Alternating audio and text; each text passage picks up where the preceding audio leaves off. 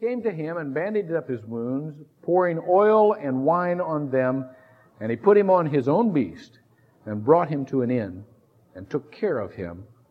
And on the next day he took out two denarii and gave them to the innkeeper and said, Take care of him. And whatever more you spend, when I return, I will repay you. Now, which of these three do you think proved to be a neighbor to the man who fell into the robber's hands? And he said, Well, the one who showed mercy toward him. Jesus said to him, Go and do the same. And behold, a certain lawyer stood up and put him to the test. Many people think that's a bad notion. Let me ask you this question. When is the last time you put Christ to the test? Now, there's a certain way to do this that is totally correct and what we need to do. Now, there are, there are ways of doing it. There are people who test God, who test them for their own emotions. God, you've got to do this for me. I've prayed this. You've got to do it or I'm going to lose my faith in you. That's not the kind of test you can test God with. God will just say, go ahead and lose your faith. You know, if that's the game you're going to play, you're, you're barking up the wrong tree, buddy, because that kind of faith is not an accurate faith. That's not my character. But on the other hand, there are too few of us who have ever approached Christ seriously and said, I want to put you to the test. I want to see if there's anything different about Christianity than there is anything else. And I'm coming to you seriously, and I'm going to put you to the test. In other words, I'm going to bank on you to edify me, to instruct me, and I'm going to take you seriously. When's the last time you did that with Christ? People make out this lawyer to be a horrible kind of person. I don't think he was. I think it was somebody who was honest enough to say, does God really mean what he says in Scripture? I'm going to put him to the test. That's not a bad thing at all. That's what God invites us to do. And Jesus did not recoil from that. Teacher, what shall I do to inherit eternal life? And he said to him, and this is the traditional rabbinic response. When a person approached a rabbi for teaching, this is what the, the, the rabbi always said. What is written in the law and how does it read to you? There are two questions there. What is written in the law and how does it read to you? When is the last time you went to Jesus for advice? Okay? Say you say you're going to do that. You're going to put God to the test. You're going to say, "Okay, God, I want to know what to do about this certain problem." What would you think if he looked at you and said, what does it say in the Bible? Oh, well, I never thought of looking there. yeah, well, maybe we ought to think of looking there. That's the traditional rabbinic response. What does it say to the Bible, and what does it say to you? How in the world can God answer our prayers if we don't read the book? How in the world can He do that? What's He got to work with? What's He going to bring to mind? Do you have such a wonderful relationship with God that you can just go to Him on anything and without edification of Scripture, just get the right impression of what He's telling you? What's He got to work with? What does it say? What is written? And how does it read to you? Jesus says the same thing to us. If you want my answers, look in the book, and then we'll talk about it. Okay. And he answered and said, now this guy shoots right back into him. What is written and how does it apply to you? And the guy has catechismed out. He knows the correct answer right from his very childhood. You know why? Because this passage, you shall love the Lord with all your strength and mind and so on and so on and so forth, is Deuteronomy 6.5. It is written on what these call phylacteries. And a phylactery is a little scroll written and, and attached to clothing. This lawyer had a phylactery with this written on it on his headpiece, and it bounced against his head all day long. He had it on his sleeve, so that whenever he reached out, it was there. He had it on his doorpost, so that he could not go in his house or out of his house without brushing against that scripture. He had the right answer, And the right answer stayed with him all day long. And what Jesus is saying to him is, You've got the answer. Now go and do the answer. How many of us plead ignorance when we don't, we don't have ignorance? And we don't have anything approaching ignorance. We know perfectly well what we're supposed to do. We just don't do it. So when we go to Christ, He says, tell me, we tell Him, He says, well, do it. And you'll live. Well, then we start squirming around. Then we want more specifics. Well, that's awful broad, say. Who is my neighbor? The Bible says he wishing to justify himself. Now, let's let's not count this guy too hard. I like this guy. This guy's taking Jesus seriously. Let's not count him too hard. He's just getting kind of swiggly there and asking for broader definitions.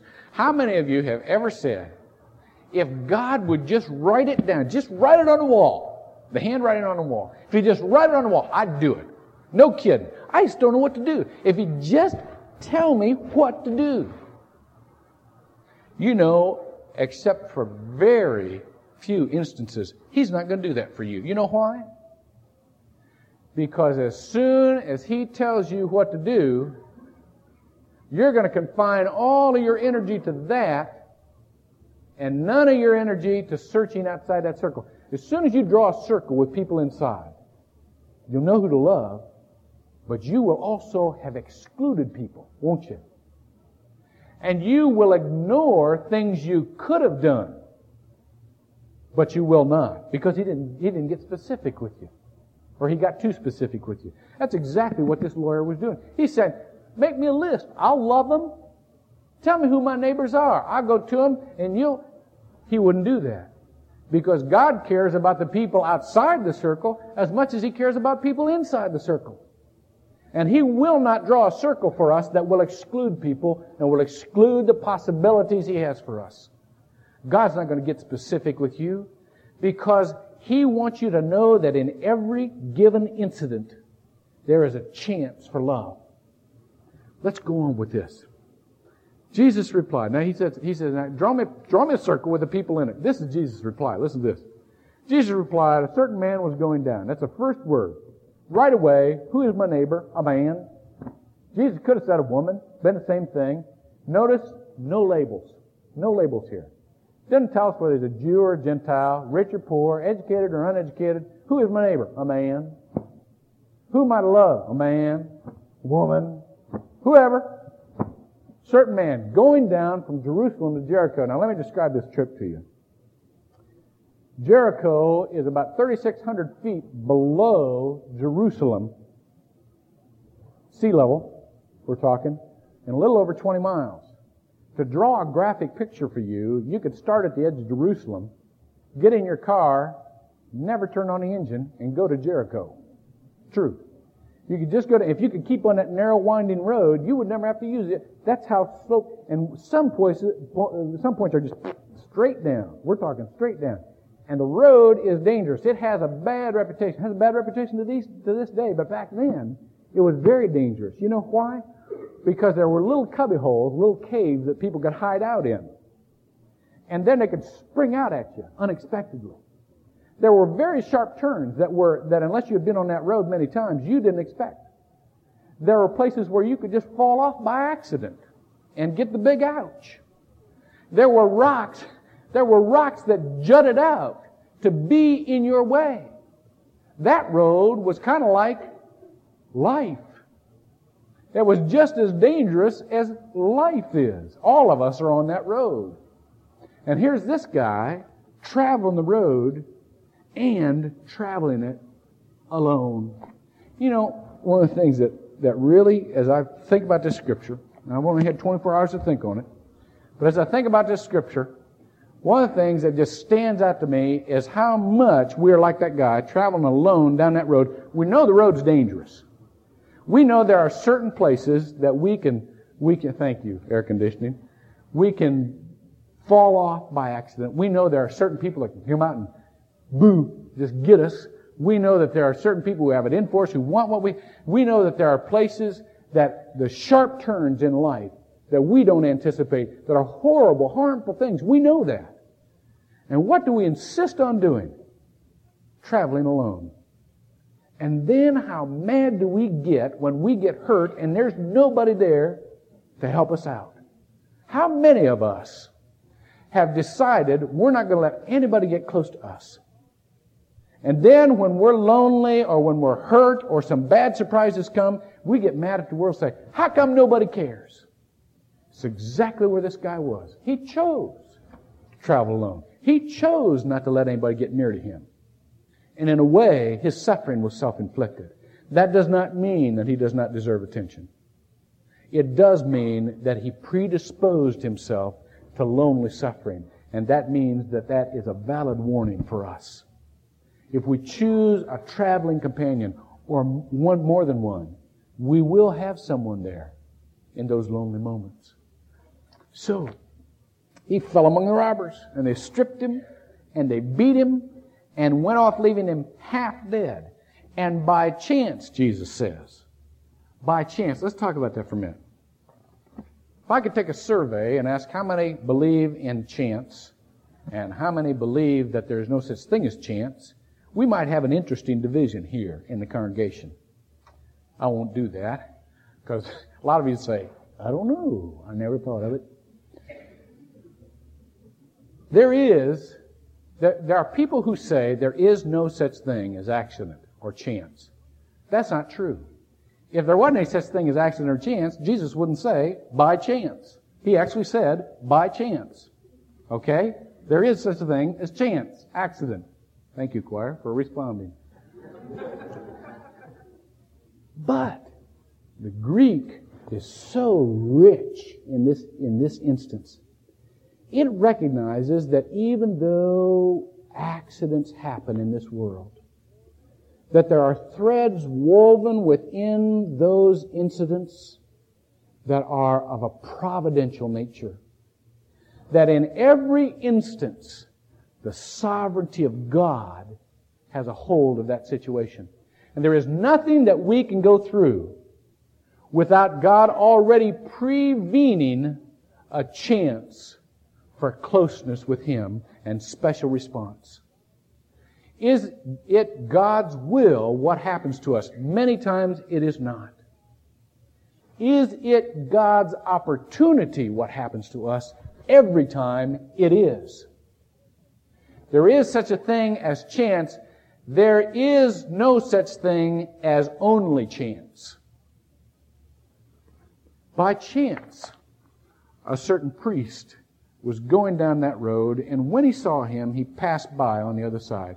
Now, let's not hop on this priest and start jumping up and down and saying, jerk, sinner, hypocrite. Let's take a look at him for a minute.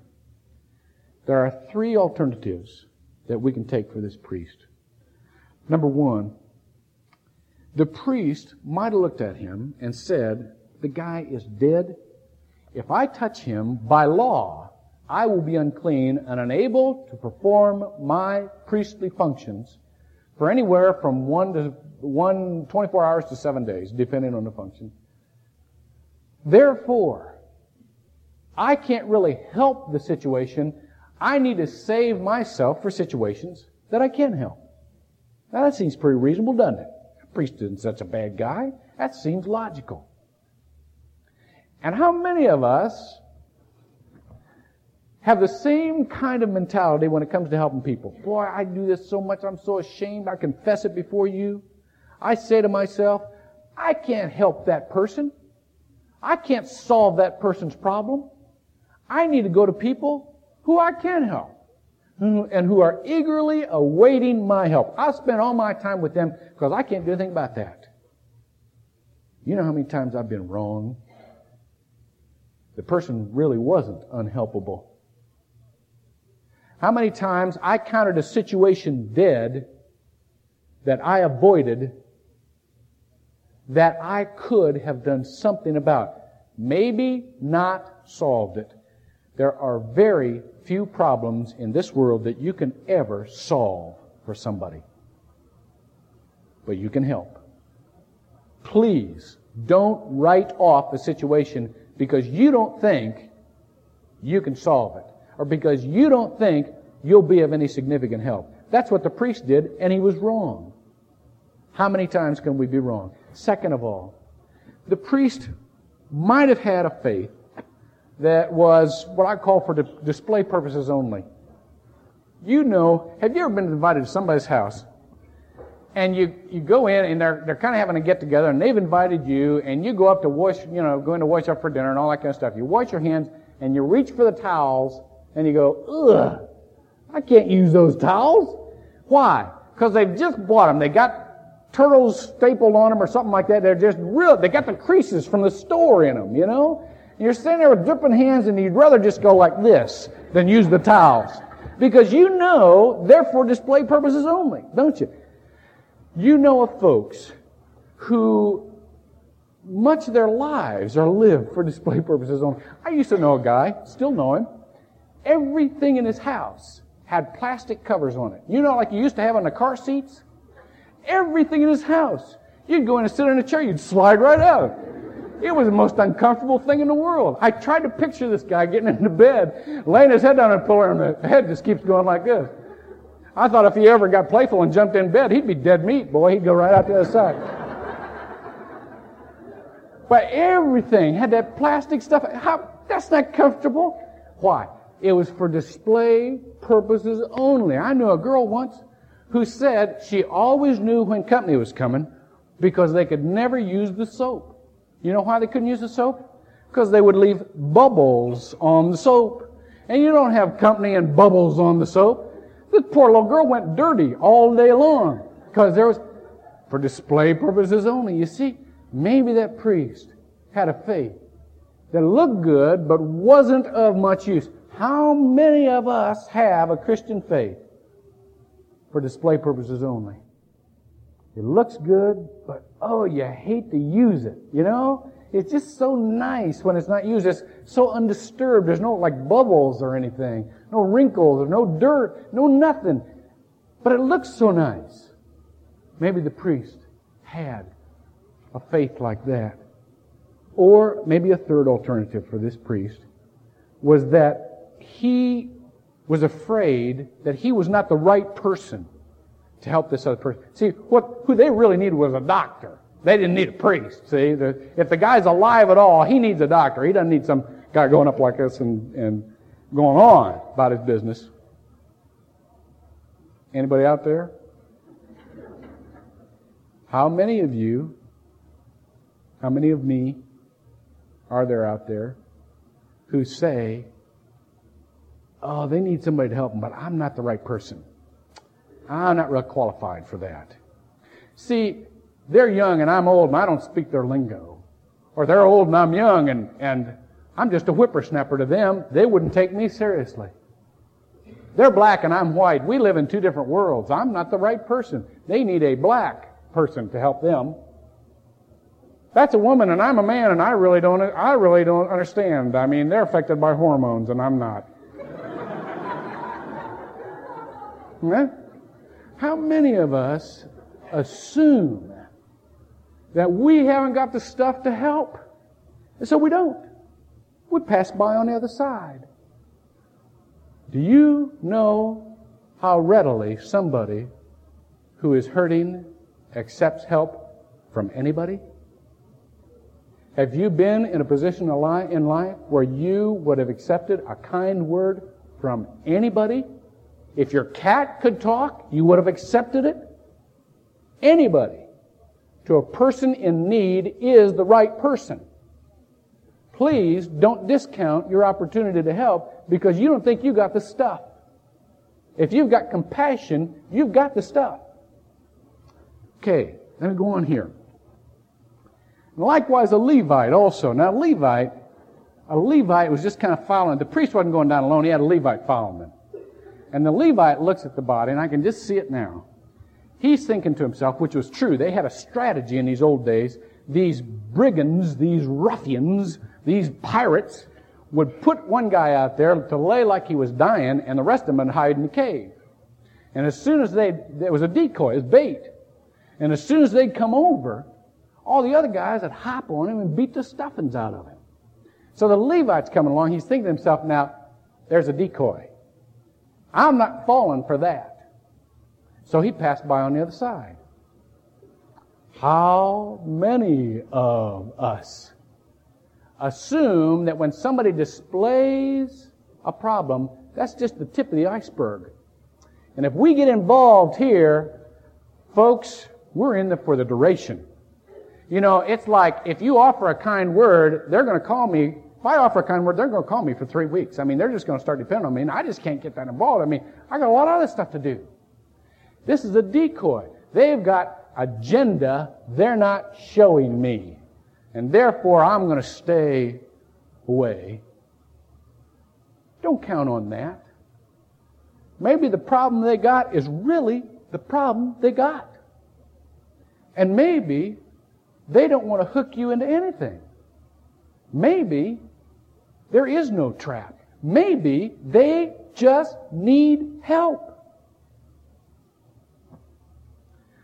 And then a Samaritan. Oh, folks. A certain Samaritan. Let me tell you what's happening in the minds of the folks that are listening to this. This is really kind of cute. The traditional way of telling a story was to say a priest, a Levite, and an Israelite. Okay? You get the idea? So Jesus is talking about a priest, a Levite, and these guys are preened. I'm talking preened to be the heroes of this story. They're thinking, they're thinking to themselves, ah, he's coming up to the Israelites. The, Israelites really going to pay attention. So Jesus says, priest, a Levite, and a Samaritan. And these people say, ah, what? A Samaritan, I said. He said, a Samaritan? Now, just to give you the effect, effect of what this had on them, you think of somebody it could be somebody who you believe is personally obnoxious or somebody you think is categorically obnoxious. Joyce Landorf wrote a book, uh, Irregular People. And uh, all of us have irregular people. That is, people in our lives that the chemistry is just not right. You know, I just, I mean, it's not that they're awful people or anything. It's just, this is the way it's been explained to me, anyhow, that they're, and I can identify with this, they're just as a kind of missing the boat there, see? Fill in their name here. Think of you're a regular person. But a certain Samaritan, a certain irregular person, think of the effect that has on you. Or somebody who is categorically obnoxious. A certain homosexual. I need to apologize to you. You know what I did a few weeks ago? I used an illustration that made a certain sin seem more important than the person. I apologize for that. I used it, uh, a homosexual is that certain way. There is no sin that is more important than the person. Absolutely none. Sin cannot even hold a candle to the importance of a person. Therefore, I ask your forgiveness. I also ask you, when you are categorizing sins or people who sin, that you attach the word person to that in order to remember the balance of God. And the balance is way on the side of the person. Please don't say a homosexual. Say a homosexual person so that you can remember what's important to God and to us. Please don't say an alcoholic. Say an alcoholic person so that you can remember what's important to God and to us. Please don't say a thief. Say a person who has stolen so that we can remember what is important to God and to us. That being done, fill in that person here. Because that's exactly the effect it had. Somebody who was absolutely obnoxious or struck fear in the ears of the listener. Filled in that category, and they were well taken back. Who was on the journey came upon him, and when he saw him, he had compassion. Another word here. You can see why the last sermon took so long. I just love this kind of preaching, but you can't afford it with three worship services. Think of your prayers and your prayer life, please. would you categorize what percentage of that prayer life you are asking for an escape from suffering? Would you just categorize that in your own mind right now?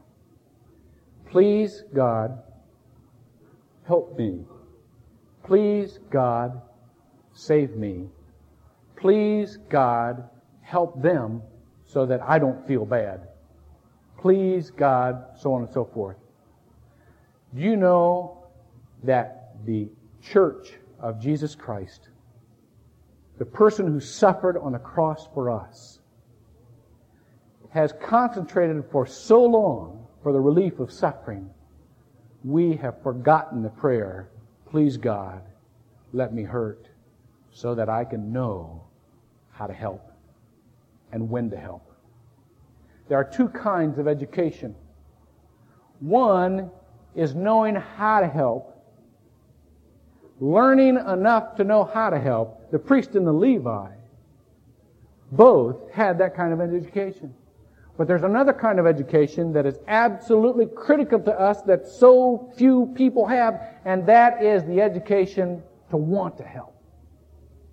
You know why that comes? That comes from hurting. Do you know why he had compassion? How many times in his life had he been the outcast? How many times in his life had he been hurt? And so his heart was tender, you see. We need that prayer. I heard a story about a, a fellow who had spent much of his adult life trying to escape from stress through drinking. And one time he woke up from one of his stupors and he could not move his right side. He managed to call for help. They rushed him to the emergency ward. They rushed him into the room with a doctor. And with all of the modern paraphernalia of medicine, that doctor took out a straight pin. And that man knew what that was for. And as he came to poke that man's right side with a pin, the man prayed, Oh God, let me hurt. Why? Because it was by his pain he knew that he was alive. Sometimes the only way this church will ever learn that it's alive is if it hurts enough. Our Christianity will be like a bottle to us. It will be the opiate of the people, just as Karl Marx said, unless we learn to use our hurting for people.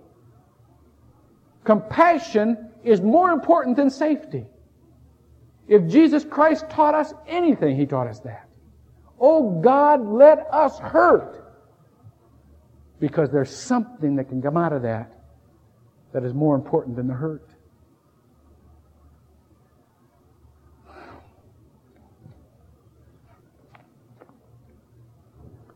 And he came to him and he bandaged up his wounds, pouring oil and wine on them. And he put him on his own beast. I don't want you to get the impression that, that this person was not put out and that he was available for help to anybody. He put him on his own beast. He could not, he could not then ride his own beast. And brought him to an inn and took care of him. And on the next day, you know, what we miss in this many times, we feel, we get the image that this guy put him in bed and then went to his own room and fell asleep. The Greek for this has the inclination on the, on the next day, it, it, the Greek really means as morning approached, which gives us the image that this man sat up all night with this fella. He had been beaten. You know what the treatment is for concussion, to wake him up and make sure they're with you every once in a while. He sat up all night with this fella. The next day he took out two denarii and gave them to the innkeeper Two denarii, by the way, is not very much money, which also lets us know that this man could not afford to help. He could not afford to help. You know, our image of, our image of helping is so romantic sometimes that it's not very useful. Let me lighten you up just with a story for a minute.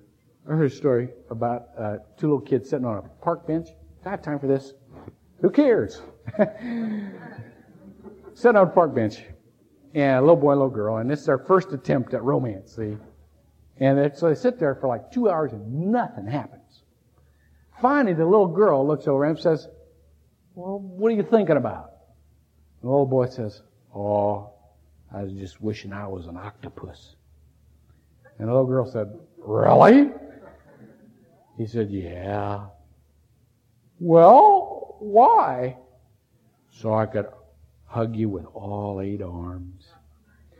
And the little girl said, You haven't done anything with the two you got.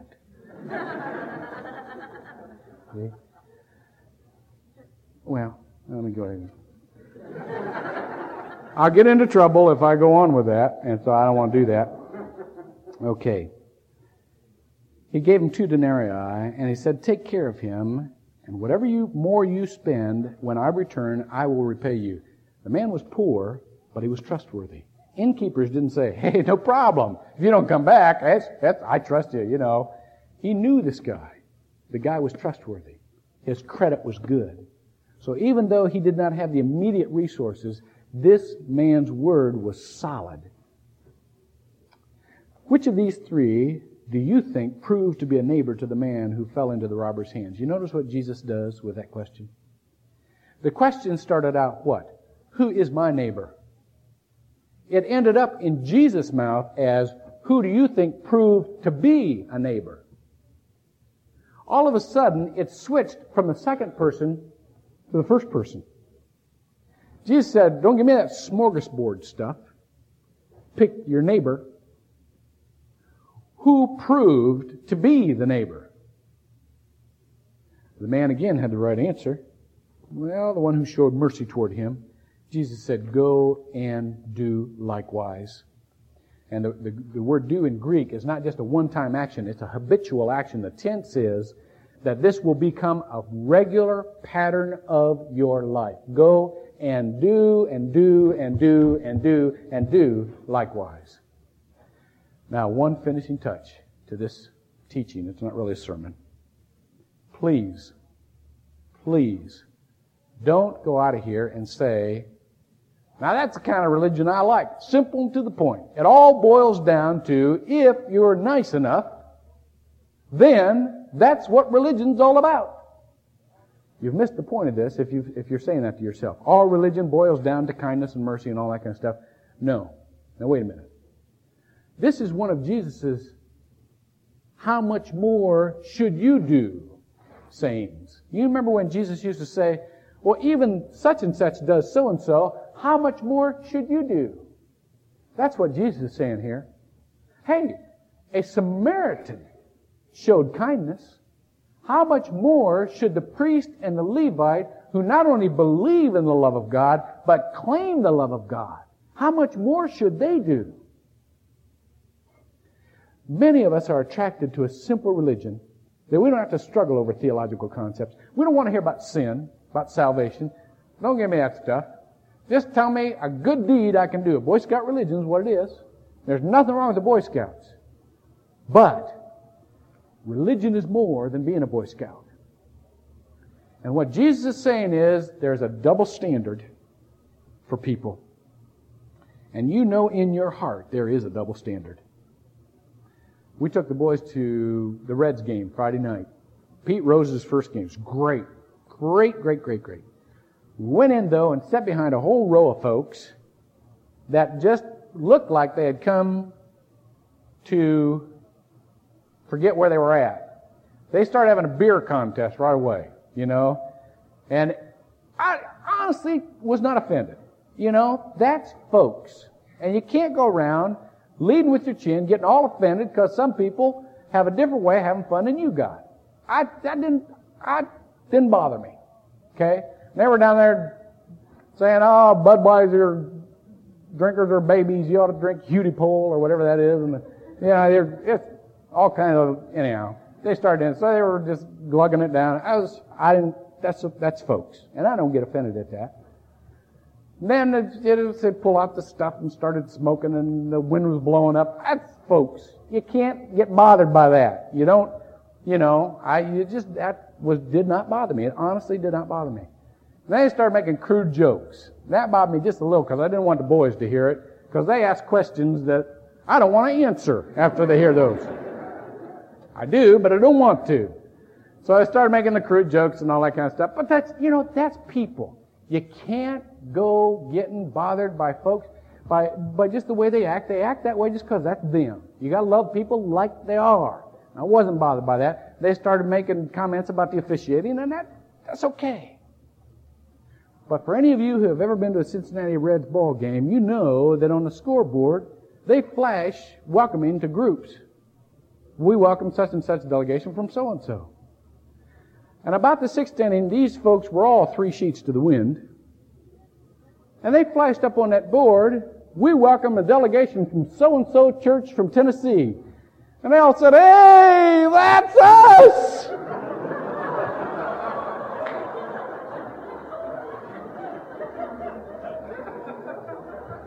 that bothered me.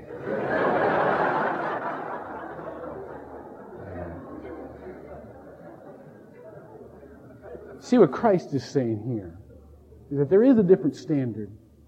People expect a difference in you because you come to Mount Auburn Church. As soon as you set foot on this property to come and worship God, people put you in a different classification.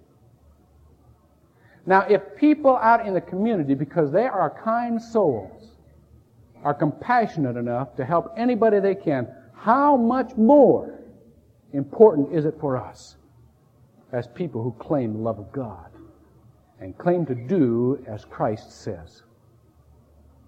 End of talk. Let's take a few moments and would you please be in an attitude of meditation with God and see what He has for you today? Some of you have heard about Jesus your whole life, but maybe never committed to His Lordship, maybe committed to His Saviorship. Appreciate you taking away my sins, Jesus, but never committed to do what He says. This might be the morning for that. If God's leading you to do that, please be obedient. Some of you have come with problems.